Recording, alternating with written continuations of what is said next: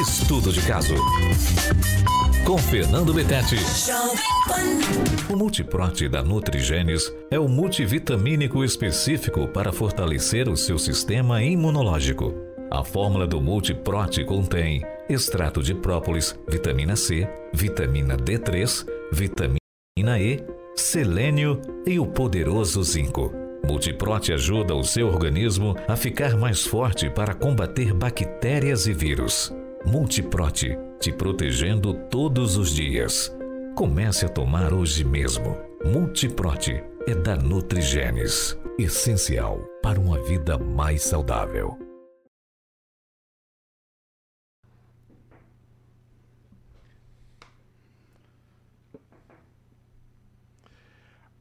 Alô Brasil, alô mundo, tudo bem com vocês? Aqui Fernando Betete para mais um estudo de caso aqui pela Rádio Jovem Pan, pela plataforma Panflix e também pelas redes sociais aqui da Rádio Jovem Pan e também pela Rede TV Paraná. Alô você de Cascavel, de Curitiba, de Foz do Iguaçu, sejam todos muito bem-vindos. O estudo de caso hoje é um estudo de caso especial. Primeiro porque o nosso convidado ele é especial. E até para ele estar aqui hoje, foi uma novelinha, né? Porque a agenda de médico, você sabe como que é. Eu que estou acostumado já a trabalhar com médicos, né, praticamente há 30 anos, eu nem me estresso mais. Primeiro que se estressar já faz mal, né? Então, como eu já sei que a agenda que é combinada às vezes poderá ter uma intercorrência, então não vai dar, não vai dar. Eu vou para casa, coloco o meu chinelo e descanso, mas hoje, hoje deu certo, do Dr. Guilherme Cabral, neurocirurgião, estar aqui. A pauta principal do nosso bate-papo aqui é como evitar um derrame cerebral. Você tem que ter um nome quando você vai fazer o programa jornalístico, né? Se eu fosse colocar um nome técnico que ele faz no dia a dia, talvez você leigo na medicina não entenderia. Mas quando a gente coloca esse título, né, como evitar um derrame, como evitar um acidente vascular cerebral, que também já é um, um outro tipo de informação, mas o derrame todo mundo vai lembrar, né? Todo mundo vai lembrar. Doutor Guilherme Cabral, muito obrigado por ter aceito aqui o nosso convite. Mas antes de, de a gente entrar nesse assunto, acho que é legal, importante também, porque a neurocirurgia, a neurologia tem crescido e evoluído bastante, né? Esse órgão aqui dentro da nossa cabecinha é um órgão extremamente complexo e por mais do que nós saibamos hoje as suas funções, as suas áreas, as suas interconexões, você pode ter certeza de uma coisa, daqui 10 anos vamos saber mais, daqui 20 anos vamos saber mais talvez daqui 50 anos vamos ter um conhecimento que nós nem imaginaríamos, né? Doutor Guilherme, por que, que você escolheu medicina e por que, que da área de, da medicina você escolheu uma das áreas mais difíceis, que é a neurologia? É, boa tarde, Fernando. Em primeiro lugar, muito obrigado pelo convite. Já nos conhecemos há algum tempo, né? desde a época que você fazia aquele programa maravilhoso, o Centro Cirúrgico. Centro Cirúrgico. Né? Não é à toa que você gosta e entende de assuntos médicos. Vamos tentar aproveitar ao máximo esse tempo aqui, essa conversa. Bem, eu sou é, a terceira geração de médico de uma família. Eu sou neto de médico filho de médico. Então, talvez, é, inconscientemente, a gente acaba transferindo aquilo que a gente faz. Hoje eu sou pai, tenho dois filhos e sempre fiz a minha a minha profissão sempre com muito amor, muito muito carinho, muito prazer e, e, os meus filhos acabam vendo isso, né? E talvez eu tenha é, passado por isso na minha infância e eu nunca pensei em, em, uma outra profissão, né? Eu sou de uma família de três filhos, todos homens e, e o único médico.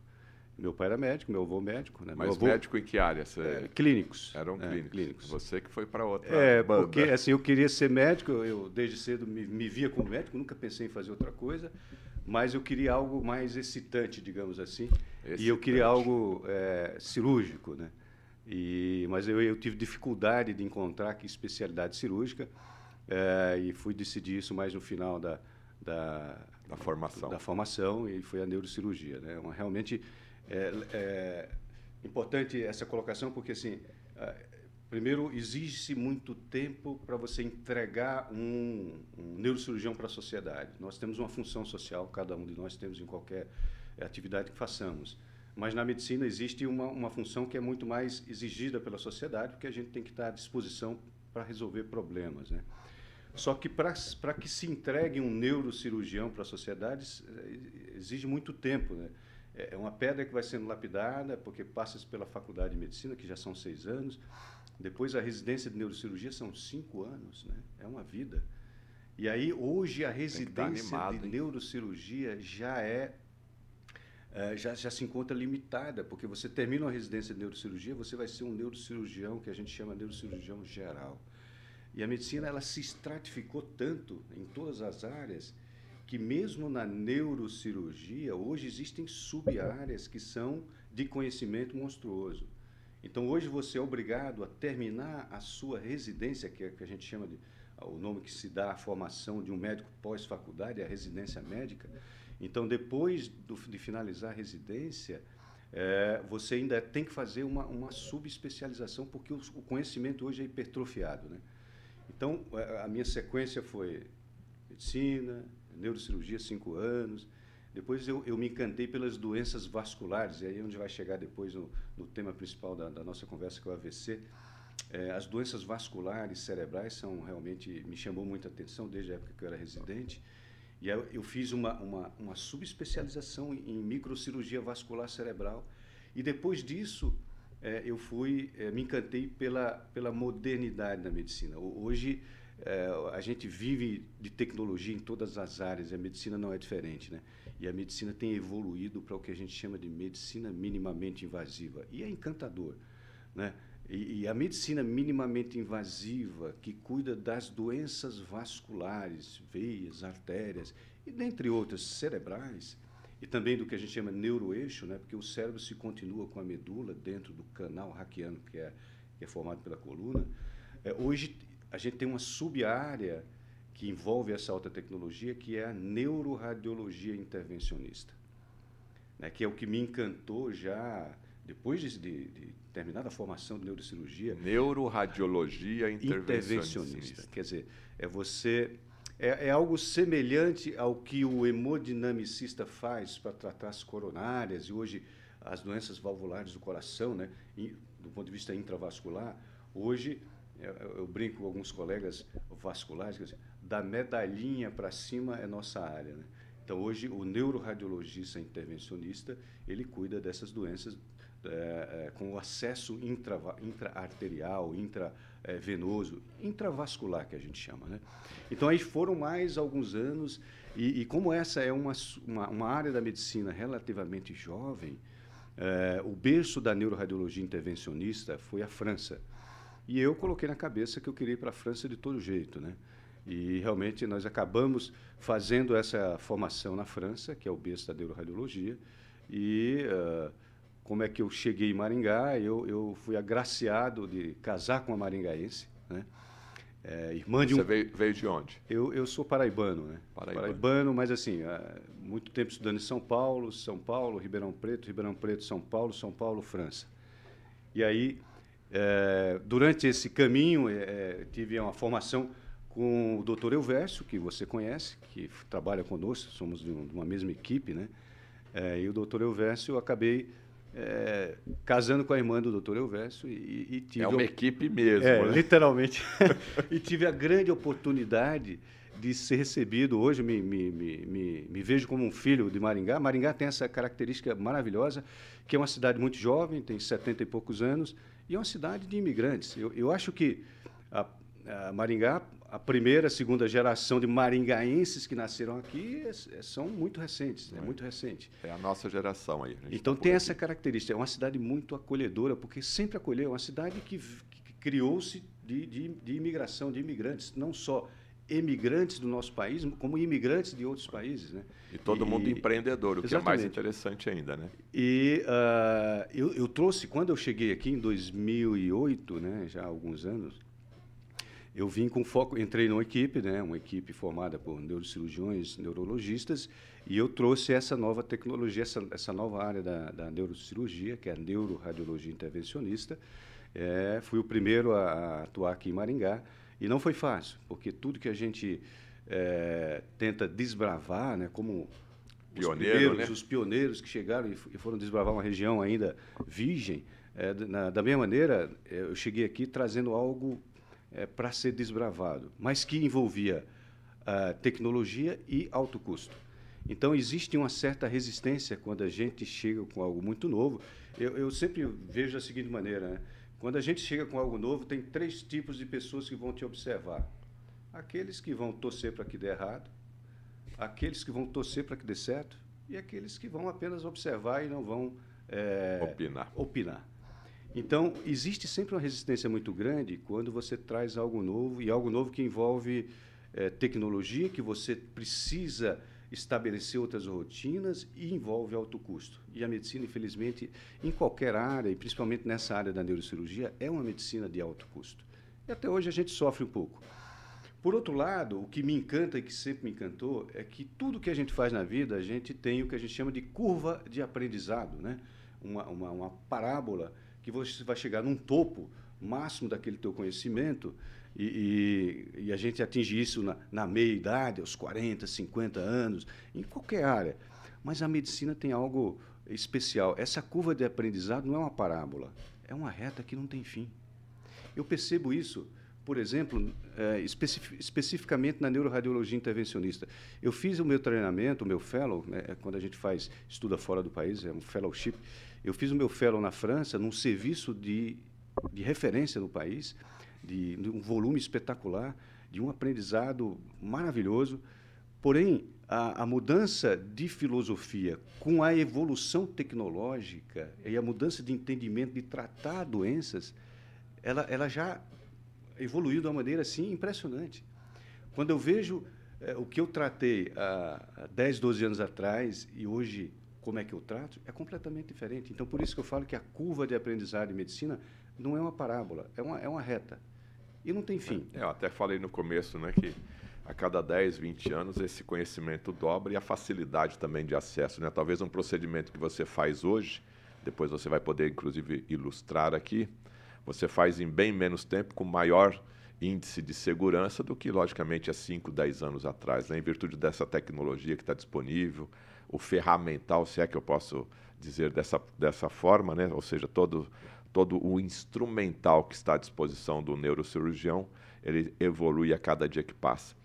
Mas, doutor Guilherme Cabral, é, as pessoas conhecem muito a palavra cateterismo, até porque o infarto, né, o infarto do miocárdio, o infarto, ah, infartou, né, infartou o coração, ah, foi fazer um cateterismo. Então, é um termo bem popular.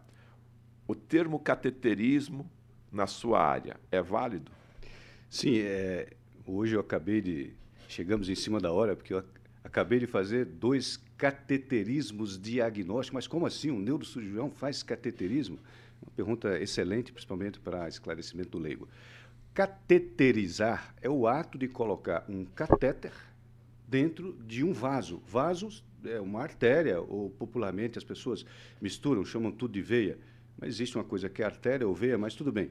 São vasos. É um vaso. O vaso é o que leva sangue para algum lugar.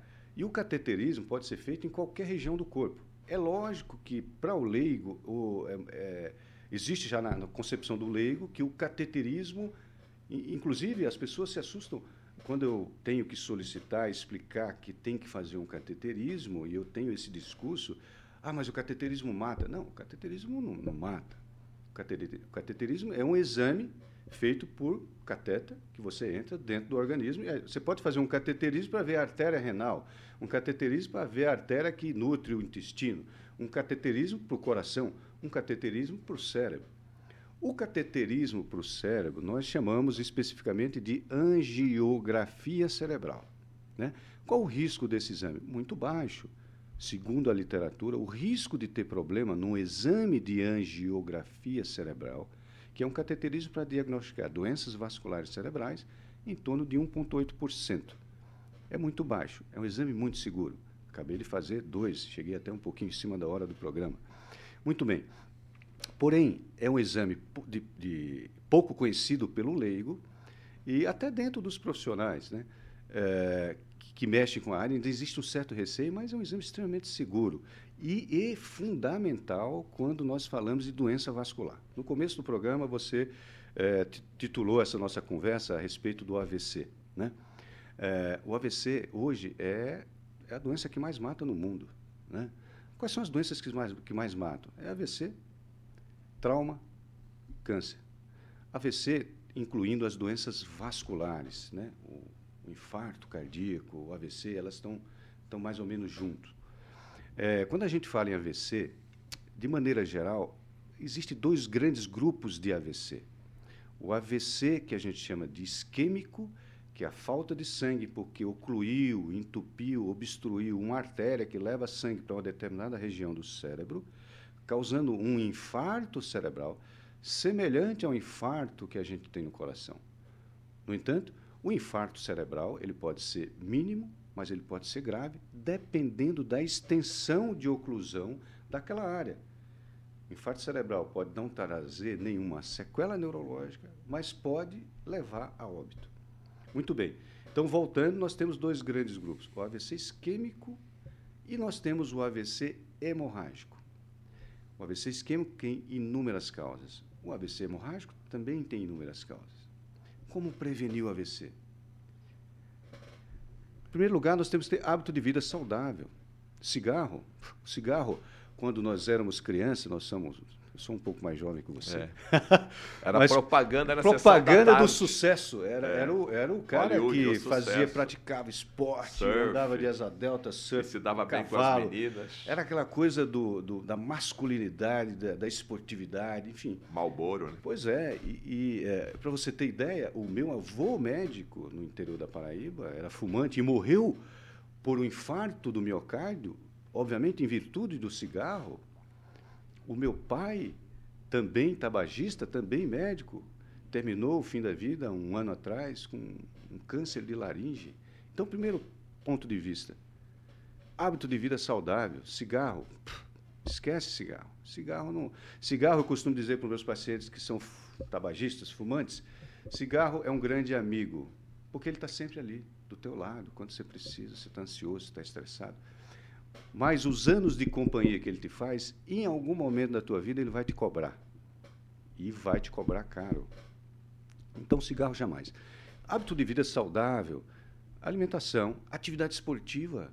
Nós, tem, nós temos uma cidade maravilhosa, com dois parques maravilhosos, né? no meio da cidade. Plana, né? Também. Caminhada. É, a gente tem que, tem o nosso organismo ele foi feito para se movimentar. Né? Então, o resultado da, da, da, nossa máquina ao longo da vida é o, que, o cuidado que você tem com ela, o cuidado desde a, a alimentação, hábito de vida saudável, é, atividade física, é, bons relacionamentos. Né? Isso também faz parte do hábito de vida. Porque hoje está muito em, em, moda a gente falar de, de é, relacionamentos tóxicos. Né? Sim, é isso, isso, isso gera problema, isso gera é, liberação de radicais livres no nosso organismo, isso também pode estar relacionado com AVC.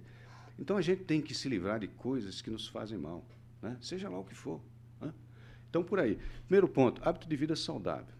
Segundo ponto, é, quando você tem um hábito de vida saudável, você já tem um risco menor de ter é, doenças vasculares.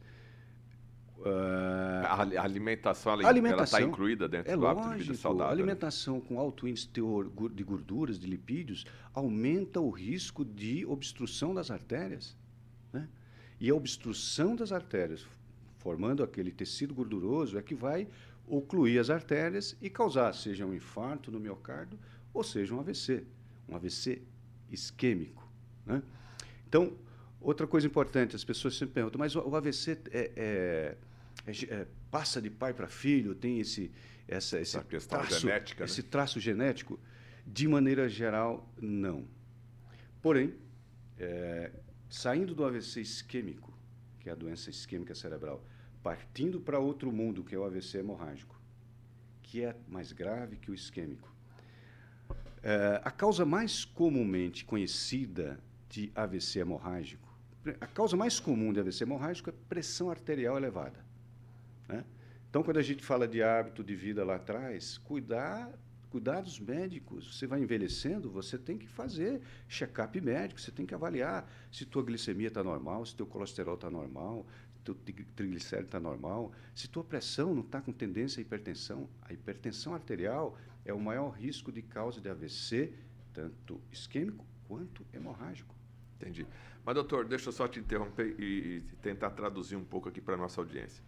Vamos dividir então aqui. Vamos tratar agora do acidente vascular cerebral, que é o derrame, né, comumente chamado, isquêmico, né?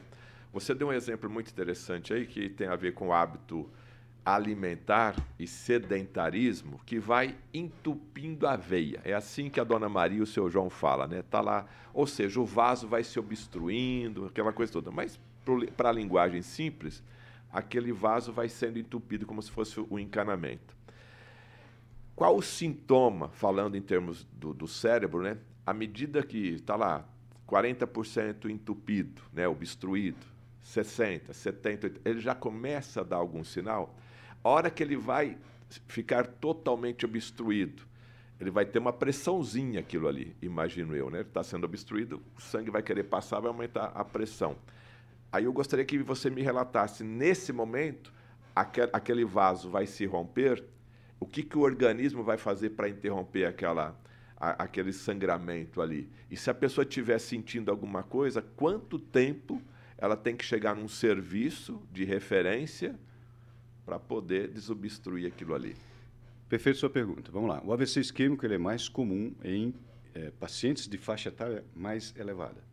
Ele é mais comum, ocorre em qualquer idade, mas é mais comum em idosos.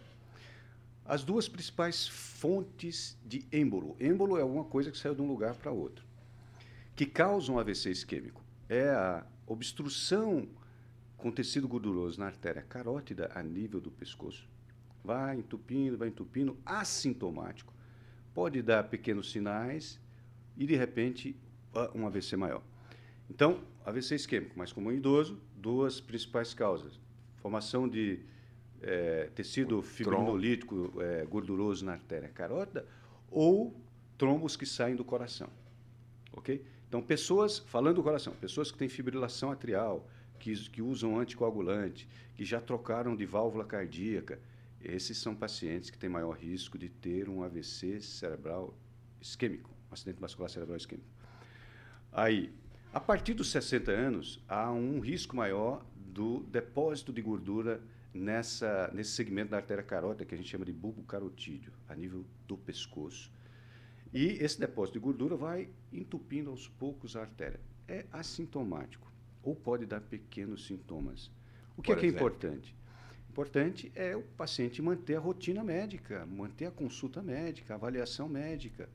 Porque é, isso não tem relação com antecedente familiar nenhum, nem genético. Isso é muito pessoal. É em consequência de fatores intrínsecos do próprio organismo e de hábitos de vida. Né? E essa consulta médica necessita de um exame que obrigatoriamente é por imagem? Exatamente. O, o paciente não tem nenhum antecedente cardiológico, ele vai passar no cardiologista. É, é, óbvio que a partir de uma certa idade ele vai fazer um ecocardiograma, que é um ultrassom do coração. Ok, não tem nada, não tem nenhum trombo dentro do coração, perfeito. E aproveita-se e faz um ultrassom das artérias carótidas, que são as principais artérias que levam sangue para o cérebro. Esse é o, é o principal ponto de, de obstrução. É, muito bem. Como o AVC não dá aviso, ele chega, bate na porta e entra na tua casa, né, de uma hora para outra, o que fazer? Existem alguns sinais clínicos importantes que a população pode reconhecer de maneira muito, muito fácil que é a dificuldade para falar, a pessoa está normal, de repente começa a falar enrolado, ou parece que está embriagado, ou não consegue verbalizar, ou você pergunta alguma coisa, a pessoa não consegue responder. A dificuldade para falar, a dificuldade para se movimentar, de repente a pessoa perde o movimento de um braço, principalmente de um lado só, seja um braço ou uma perna, ou seja braço e perna junto, né? Sinal importante aí. Importantíssimo. Esses dois sinais são importantíssimos. Perda de força em um hemicorpo, dificuldade para verbalizar. Esse paciente, ele não pode perder tempo, ele não pode ir para o UPA, ele tem que ir direto. Isso e, depende isso muito... fisiologicamente, doutor Guilherme Cabral, isso já está mostrando que a circulação em parte do cérebro já está deficitária.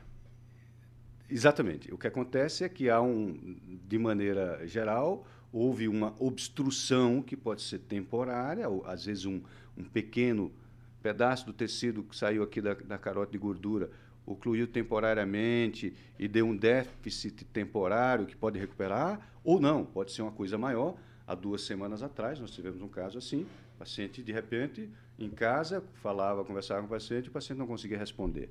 De imediato, a família levou ao hospital, foi acionado o neurologista de plantão, foi feita uma tomografia de crânio, visto que tinha uma imagem de um trombo ocluindo uma artéria principal do cérebro. De imediato, esse profissional já nos acionou. Por quê? Hoje, é, você consegue replicar, ou seja, reproduzir uma filosofia que já está estabelecida há anos na cardiologia para tratar a obstrução da coronária, do infarto, do miocárdio, por cérebro. Quer dizer, a gente consegue. Medicina tem muito disso, a gente consegue aprender com determinadas áreas uh, e conseguir estabelecer rotinas em outras áreas com aquilo que a gente viu numa outra área. Mas é aquele protocolo que já está funcionando muito bem, testado, eu vou aproveitar ele aqui. Então, alguns anos atrás, nós tivemos alguns trials. Trials são é, estudos clínicos multicêntrico, com uma grande quantidade, bem desenhados, com uma grande quantidade de pacientes, que uh, definiu hoje no mundo inteiro o tratamento cirúrgico para o AVC. Como é, como é que isso acontece? Primeiro, o paciente tem que identificar rápido que ele está tendo AVC, ele tem que chegar em tempo hábil a um serviço de referência, que seja um hospital que tenha alta complexidade em neurocirurgia. O hospital que tem alta complexidade em neurocirurgia, ele vai ter um aparelho de hemodinâmica, que é o aparelho onde se faz cateterismo, e normalmente hoje vai ter um profissional, que é o neuroradiologista intervencionista, na nossa equipe, no caso, sou eu e nós temos o doutor Alexandre Letinsky também, que vai estar habilitado para, de imediato, colocar esse paciente na mesa de hemodinâmica, entrar pela artéria femoral e ir lá com o que a gente chama de stent retriever. É um dispositivo onde você vai dentro do cérebro resgatar aquele coágulo e desobstruir aquela artéria. Quanto tempo a gente tem que. Então, nós Essa temos. historinha é, tem que estar tá funcional mesmo. É, neurônio tem tempo de vida, né? Quando a gente fala de neurônio, a gente fala que, que é, tempo é, é, ouro, né? É, o, o tempo é importante. A gente corre contra o relógio. De maneira geral, nós temos uma janela terapêutica que a gente chama um espaço de tempo hábil de até seis horas. Porém, já existe alguns traios, inclusive de um amigo meu que está nos Estados Unidos, que já trabalha, e isso já está sendo difundido no mundo, para estender essa janela terapêutica além das seis horas. É, só, que o, o, ideal é que, a princípio, seja nesse espaço de tempo. Porque, dependendo da área cometida, ocluiu a artéria, isquemiou aquela região, e se você desobstruir uma área já isquemiada, você pode transformar numa hemorragia. Então é algo muito complexo. Mas de maneira geral, pro, principalmente para o leigo, importante é saber identificar. Primeiro, saber em que momento eu posso prevenir. Prevenção é um hábito de vida. Né? Hábito de vida inclui consulta médica regularmente, tratar pressão arterial. Agora, quando você fala consulta médica, do Dr. Guilherme Cabral, é, a pessoa está acostumada a ir no endócrino, a pessoa está acostumada, né? A fazer lá uma consulta com o seu cardiologista, ou até mesmo lá com a sua parte gástrica. A população já tem consciência de cuidar melhor do sistema nervoso central? Já está tendo essa consciência? Eu tenho isso depende muito do, do, do, dos colegas também indicarem, né? Porque é, exatamente. Antigamente eu lembro, é, você vai no cardiologista, é só cardiologista e deixa quieto, né? Mas o corpo não é só um coração batendo, né? Eu vou te dar um exemplo prático. É importante a gente é, ilustrar, né? Ilustrar. É, é, ontem. Muito bem. Como é que você pode prevenir algumas doenças cerebrais que são arriscadas? Eu não tenho nada, eu sou saudável. Ah, a semana passada, uma paciente atendeu uma paciente com dor de cabeça. A gente chama um termo técnico de cefaleia. A dor de cabeça, mesmo benigna, mesmo do tipo migranosa, enxaquecosa, hoje ela tem que ser avaliada com o que a gente chama de exame de imagem. É a mesma coisa de você ir no cardiologista e o cardiologista não traçar um eletrocardiograma ou fazer um ecocardiograma do teu é coração. Então, hoje, é, é difundido, é fácil E é relativamente de baixo custo fazer um exame de imagem. O que é, que é exame de imagem? Uma tomografia de crânio. Tomografia de crânio você tem hoje em qualquer lugar, um exame rápido, um exame que você faz nas máquinas mais modernas em segundos. Né? Muito bem. Paciente com dor de cabeça, mesmo benigna, ele tem que procurar um neurologista, um neurocirurgião. Geralmente ele vai. Existem duas diferenças. O neurologista tá, é um profissional formado para doenças clínicas. O neurocirurgião atua nas doenças cirúrgicas. Mas o consultório, essas coisas se misturam na, na vida diária. Né? Então, atendemos uma paciente, cefaleia, sem qualquer antecedente, tomografia. Tomografia com contraste. Essa paciente me levou o exame hoje. Ela está tem qualquer outro sintoma, a, a não ser crise de enxaqueca mensalmente. E na tomografia, nós vimos um aneurisma cerebral. Aí nós vamos entrar no outro braço do AVC, que é o AVC hemorrágico. Quando o leigo fala assim, ah, fulano teve um aneurisma. Na verdade, o aneurisma cerebral, ele na imensa maioria, da... primeiro ele é comum. 4% da população do mundo. Explica aqui para o leigo o que é um aneurisma, né, para a pessoa que não entende. Primeiro é comum. O, leigo, da maioria das vezes, já, já ouviu falar nisso, aí, nesse termo. Uh, é, 4% da população do mundo vai desenvolver aneurisma cerebral. O aneurisma, ele é desenvolvido. Você não nasce com isso. Raramente você nasce com aneurisma. Muito raro o aneurisma em criança. O aneurisma se desenvolve, se desenvolve, começa a se desenvolver na idade adulta. Existem duas maneiras de se fazer o diagnóstico de um aneurisma cerebral. Primeiro, é, na pior delas, quando o aneurisma deixou de ser um aneurisma e transformou-se num acidente vascular cerebral hemorrágico.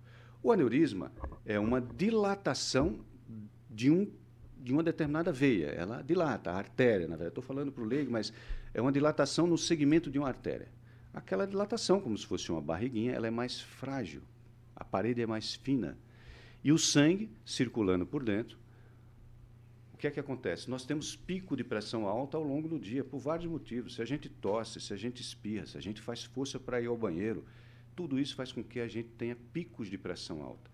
E quando a gente tem pico de pressão alta, o sangue passando com mais força dentro das artérias, quando você tem um aneurisma, você pode ter uma, uma ruptura, ele romper e sangrar. Que essa barriguinha desse vaso Isso, aí está mais fragilizada, está é estourada, como se fosse de uma é, bexiga. Exatamente. Ali, né? E quando o aneurisma estoura, aí nós lidamos com outra doença que é o acidente vascular cerebral hemorrágico causado pela ruptura de um aneurisma, que a gente chama de hemorragia subaracnoideia.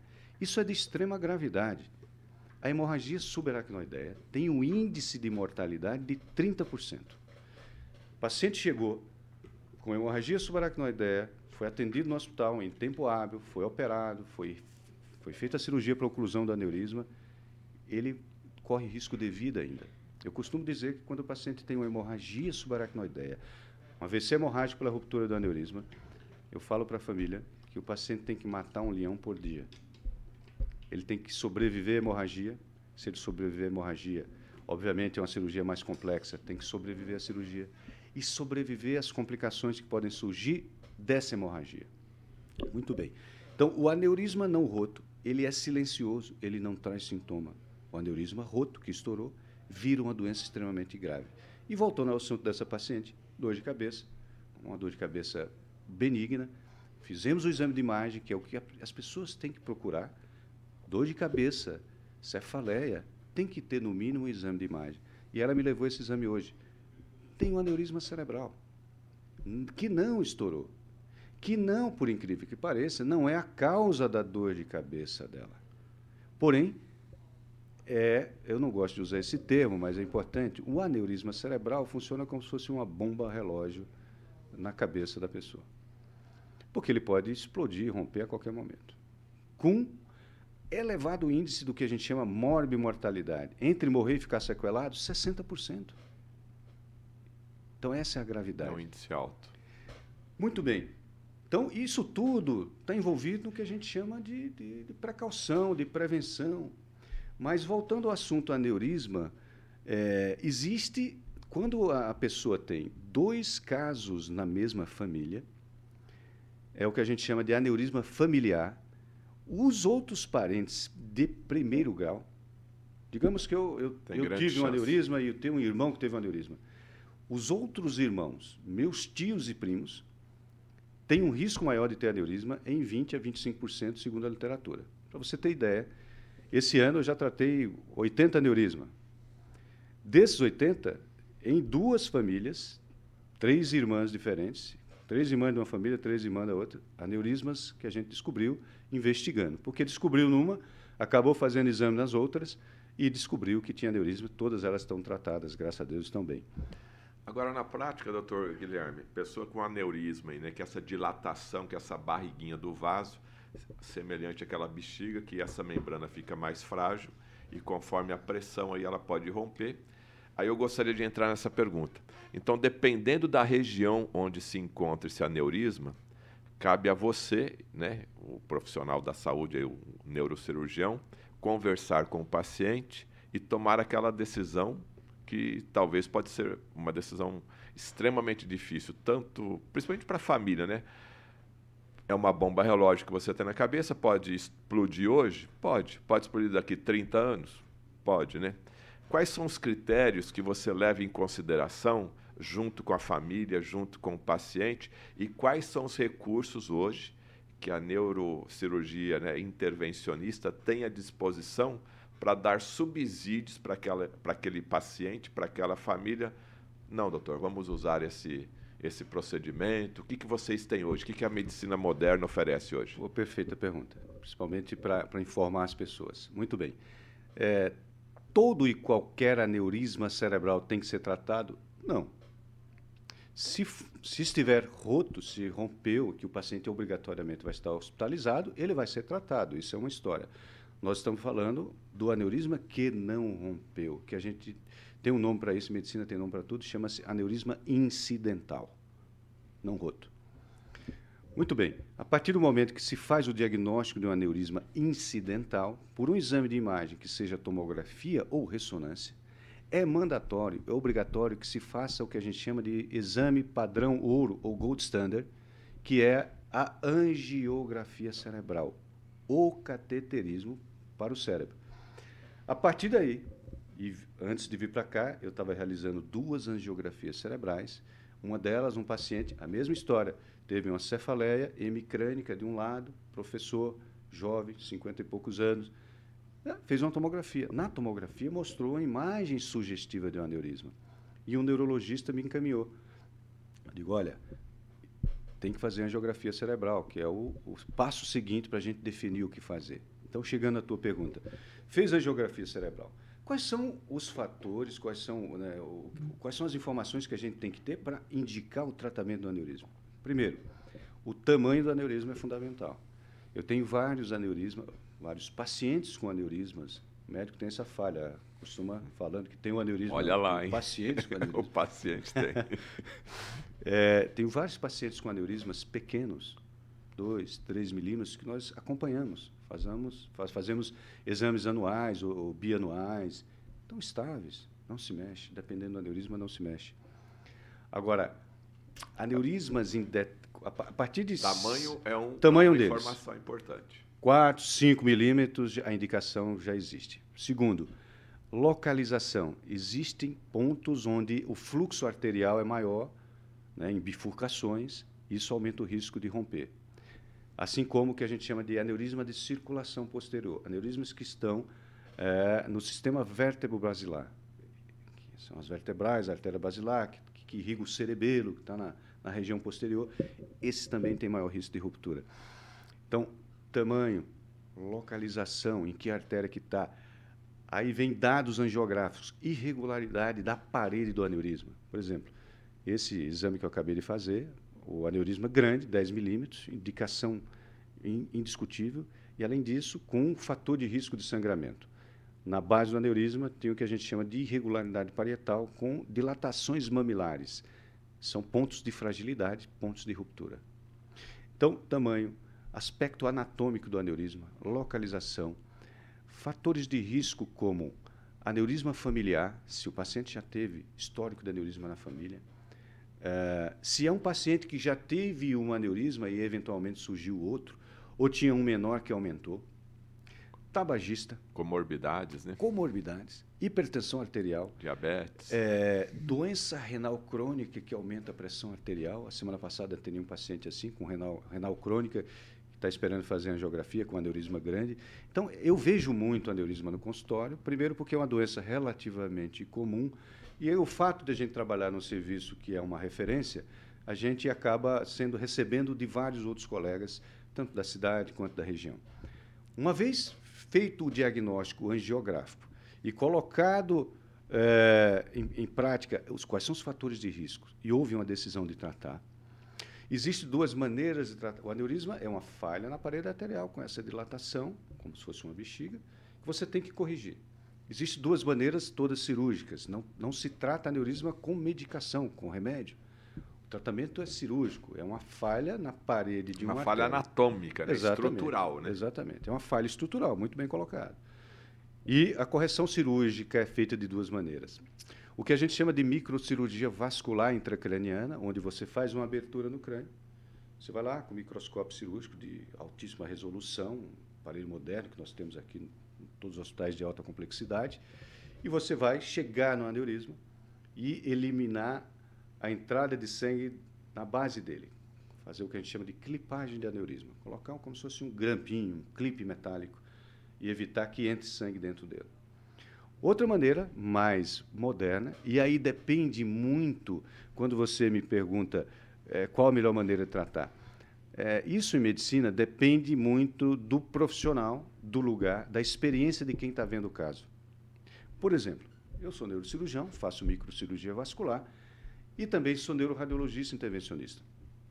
Eu, durante todos esses anos, todos esses anos, após longos anos da minha curva de aprendizado que não tem fim, eh, a gente acaba hipertrofiando, né? e hoje a gente tem uma experiência muito grande, inclusive um nome que às vezes é, é lembrado a nível nacional, quando se fala de, de neuroradiologia intervencionista, participando de vários congressos, sendo convidado, etc. A gente tem uma, uma relação nessa área a nível nacional. É, pelo volume de trabalho, pelo trabalho exposto, né, enfim, as pessoas começam a enxergar teu trabalho.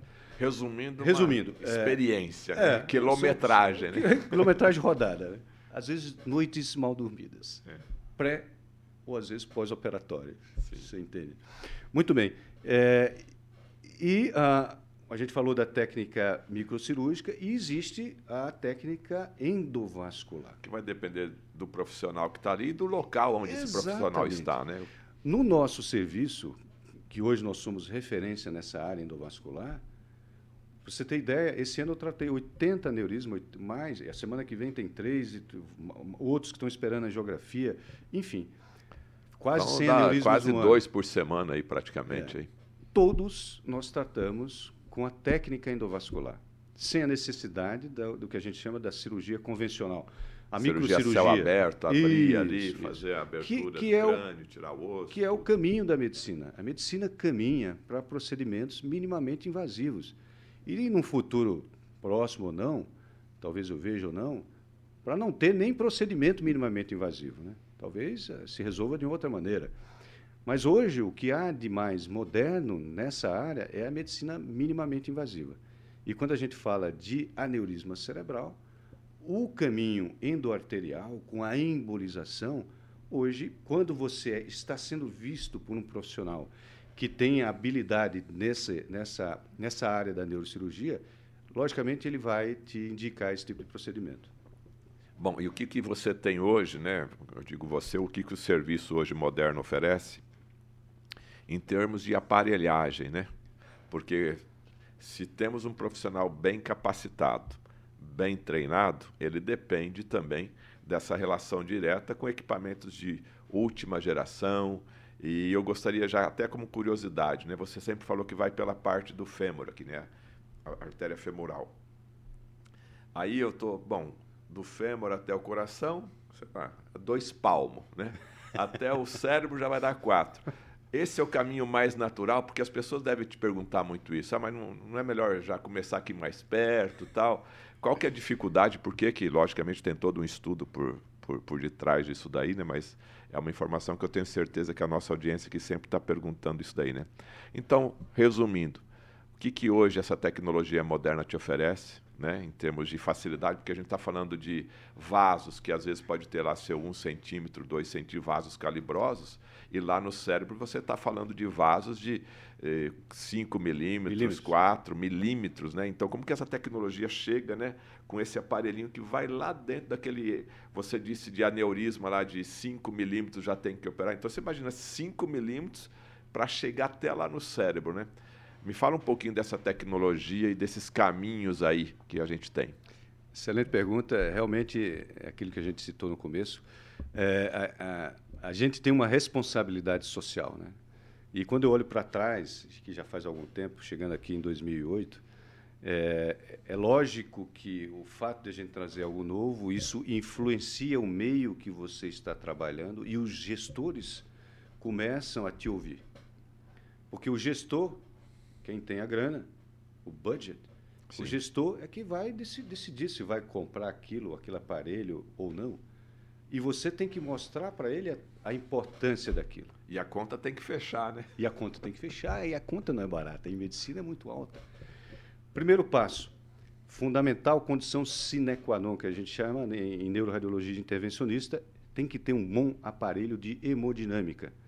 Aparelho de hemodinâmica, na verdade, é um grande aparelho de raio-x que faz os cateterismos cardíacos, mas tem que ter uma qualidade de imagem com vários softwares que são quando você, por exemplo, quando nós um dos grandes hospitais da cidade, quando nós chegamos há 10 anos atrás que não tinha, a gente brigou anos e tal. E na hora de definir, é, eles me pediram ajuda porque é necessário.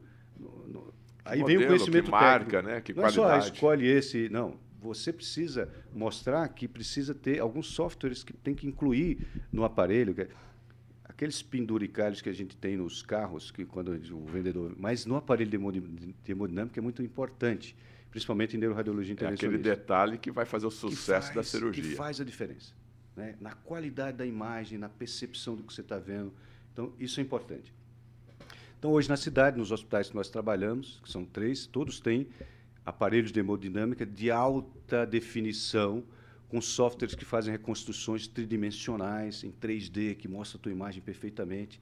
Isso é uma condição inicial. Muito rapidamente. Né, Exatamente. Né, Outra coisa é, extremamente importante é que nessa área, que depende muito da tecnologia, ou seja, dos catéteres que você usa para acesso, para chegar lá na lesão, e do material que você vai utilizar para tratar a lesão, tudo isso é importado.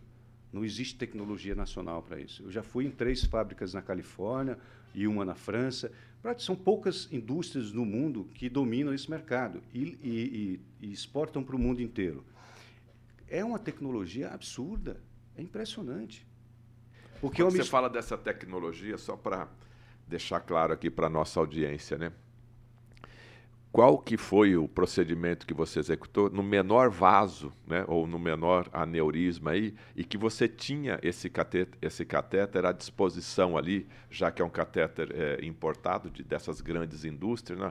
Fernanda, a gente consegue tratar nesse vaso, nesse diâmetro e com esse tipo de aneurisma, porque a gente já tem é, ferramentas, tecnologia para isso daí. Boa pergunta. É, o, menor, é, o menor vaso acessado para tratar o aneurisma é de 1,2 milímetros. 1,2 milímetros. Gente, você sabe que é um milímetro aqui? E, lembrando que, para que você chegue lá, você está fazendo inúmeras curvas para que você consiga chegar naquele ponto. As artérias cerebrais, elas obedecem às circunvoluções que tem no cérebro, não é, não, não é uma reta. Né? É para você que não, nunca teve aula de anatomia, viu? Imagine uma raiz de uma árvore, né? Mais ou Aqui menos. embaixo ela está calibrosa, ela está grande, mas aquela lá depois ela vai ramificando e bem pequenininha, né? E aí uh, é uma coisa interessante assim nessa área. Esse é, é o tamanho do vaso, né? Agora você tem vaso. que levar o cateter, que é menor ainda, isso, né? Exatamente. É algo bem, bem fino, bem delicado. Então, primeiro você precisa ter um aparelho de imagem, você precisa ter o material que te dê acesso, além do material que você vai usar para tratar aquela lesão, né? O dispositivo, enfim. Hoje, como o, o mundo, é, quem coordena são poucas indústrias no mundo inteiro e, e, a gente tem essa oportunidade no Brasil. Hoje, o que a gente chama de delay, que é o espaço entre algo ser lançado, aprovado pela FDA ou pela comunidade europeia na Europa, E a gente ter isso no Brasil não é mais que um ano e meio. Um ano e meio. É. Ou seja, a Europa lançou aqui um catéter no X. No máximo um ano e meio. Final do ano que vem tá já está aqui. Autorizado e utilizando, né, autorizado pela Anvisa e aprovado, e a gente utilizando aqui em Maringá. É, é isso que eu falo para os pacientes. Quer dizer, é, hoje, quando eu trato um paciente com aneurisma cerebral, eu estou usando exatamente a mesma tecnologia que o meu chefe usava lá na França. Então eu não preciso ir lá para os hospitais de São Paulo onde o presidente da República vai lá fazer, Maringá está bem servido. Eu, eu, eu acho que é o seguinte, é, hoje o, o, as pessoas estão procurando também qualidade de vida, e uma das coisas que me trouxe a Maringá foi buscar qualidade de vida e poder trabalhar e ver meus filhos crescerem com segurança. Isso eu não, não troco por nada. Eu tive a oportunidade de ficar na França, tive a oportunidade de ficar em São Paulo, convidado várias vezes, mas quando eu conheci Maringá, eu diria para você que foi amor à primeira vista. Sabendo que enfrentaria algumas dificuldades para estabelecer o no meu começo, trabalho. Né? Exatamente. Mas eu acho que isso é, isso é muito prazeroso. Eu acho que é, a principal ferramenta para a gente é, seguir a vida sem grandes problemas é, é, a recompensa, é o nosso sistema cerebral de recompensa. É, isso é que evita que a gente tenha depressão, eh, e uma série de outras do, doenças, a gente tem que ser recompensado. A gente tem que ver que, é, que o fruto do nosso trabalho surtiu algum efeito. E eu vi isso em Maringá, quando eu conheci Maringá. Quer dizer, você sai do hospital depois do procedimento cirúrgico, em 10 minutos você já está dentro da sua casa, né? Exatamente. Em São Paulo você nem saiu do estacionamento ainda, né? Então, o que acontece? Hoje você tem profissionais que são muito bem formados nas mais variadas áreas, que buscaram formação muitas vezes fora do Brasil, como a gente fez, e, e que hoje ele, ele, ele quer fugir do grande centro. Ele prefere ir para o interior, para uma cidade de médio porte, que vai te dar qualidade de vida e que você pode estabelecer uma rotina de trabalho naquela cidade, oferecendo para aquela comunidade o que se oferece no grande centro. Então, eu digo isso com tranquilidade. O nosso serviço, eu falo serviço, é a nossa equipe, é a nossa clínica, e principalmente na área que eu atuo, a neuroradiologia, no, nas doenças vasculares, o paciente só vai para fora se ele quiser. Tá. Mas é a gente consegue oferecer para ele o que ele vai receber também em qualquer grande centro.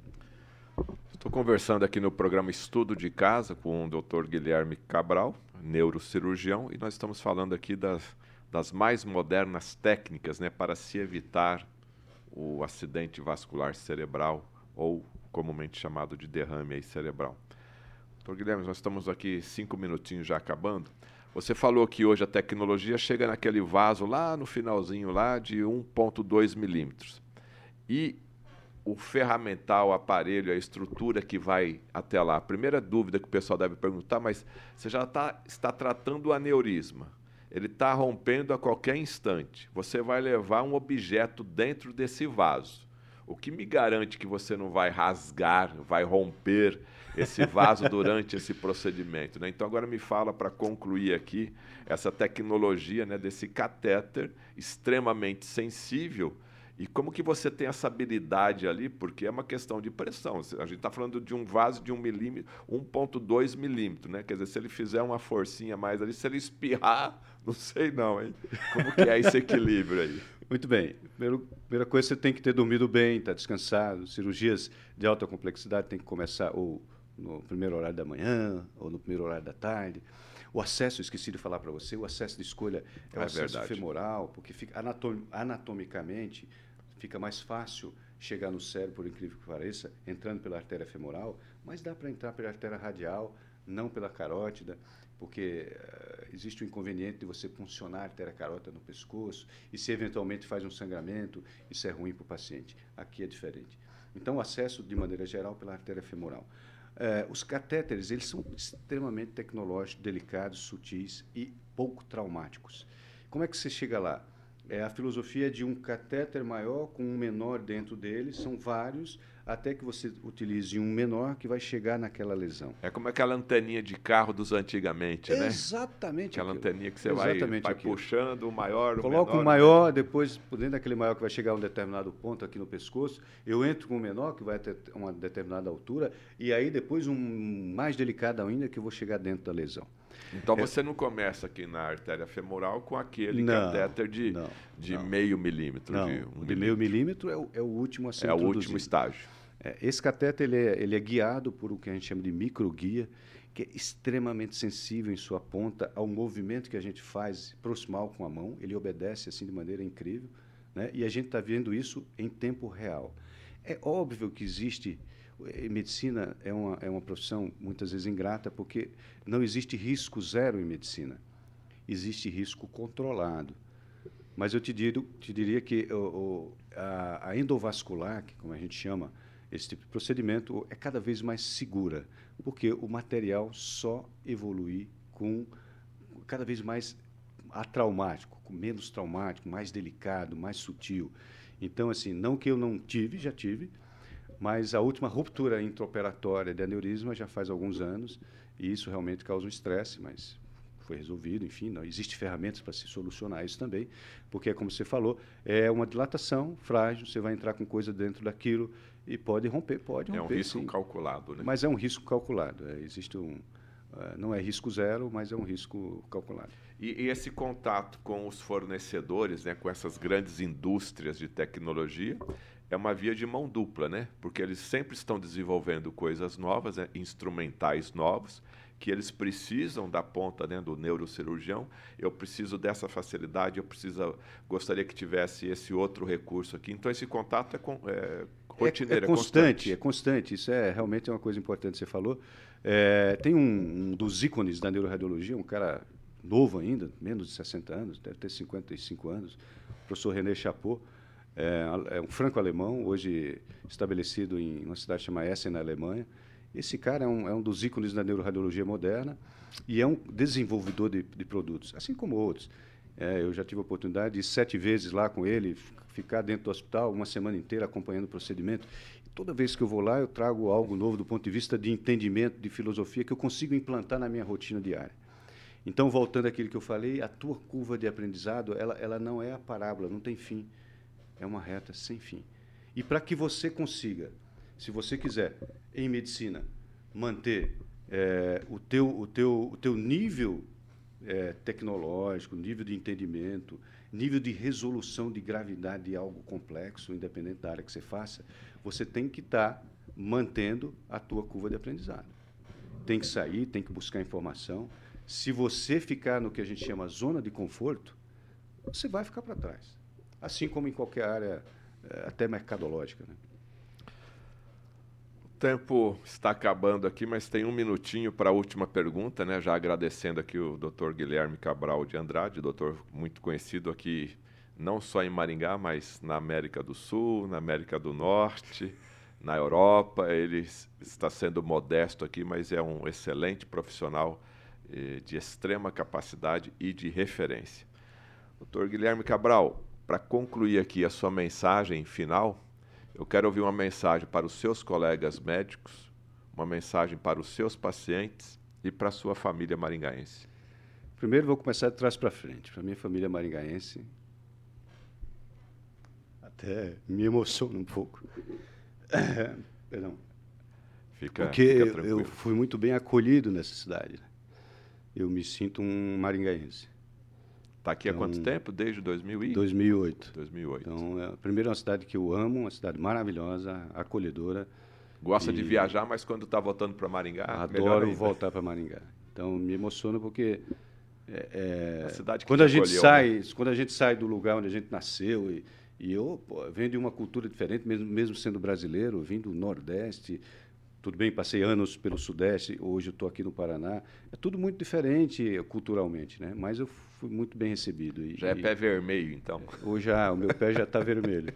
Aos meus colegas médicos, é, não se inibam com as dificuldades, as complicações, porque isso muitas vezes pode inibir que a gente continue evoluindo. Medicina é assim, ela às vezes é muito grata, mas às vezes é um pouco ingrata. E o que a gente tem que fazer é manter a nossa curva de aprendizado, buscar conhecimento sempre, porque nós temos uma responsabilidade social, né? Aquilo que eu falei, leva-se muitos anos para você formar, determinar, principalmente na alta complexidade. Mas você, é importante que você mantenha o teu conhecimento vivo, e para isso você tem que sair da zona de conforto. Né? E para minha família, eu acho que a principal coisa que o ser humano pode ter é uma família bem estruturada, é, tua esposa, quando possível, filhos. Teu eu filho já é maringaense? Já são os dois maringaenses. É, é, é, a maior conquista que eu acho que eu tenho hoje. Qual a idade deles? Adoro minha profissão, mas é a minha família. Eu tenho um de 14 e um de 10. E vão é, ser médico também? engraçado aquilo que eu falei no começo, né? Ele, a gente ensina com a, o hábito de vida, com a maneira da gente ser. E, por incrível que pareça, eu, eu não falo nada a respeito de escolher profissão. Eu, eu pego no pé para estudar, porque eu acho que é o que eu falo. Se quiser ser alguma coisa na vida, você tem que estudar. E os dois falam em ser médicos. E, por incrível que pareça, em ser neurocirurgião.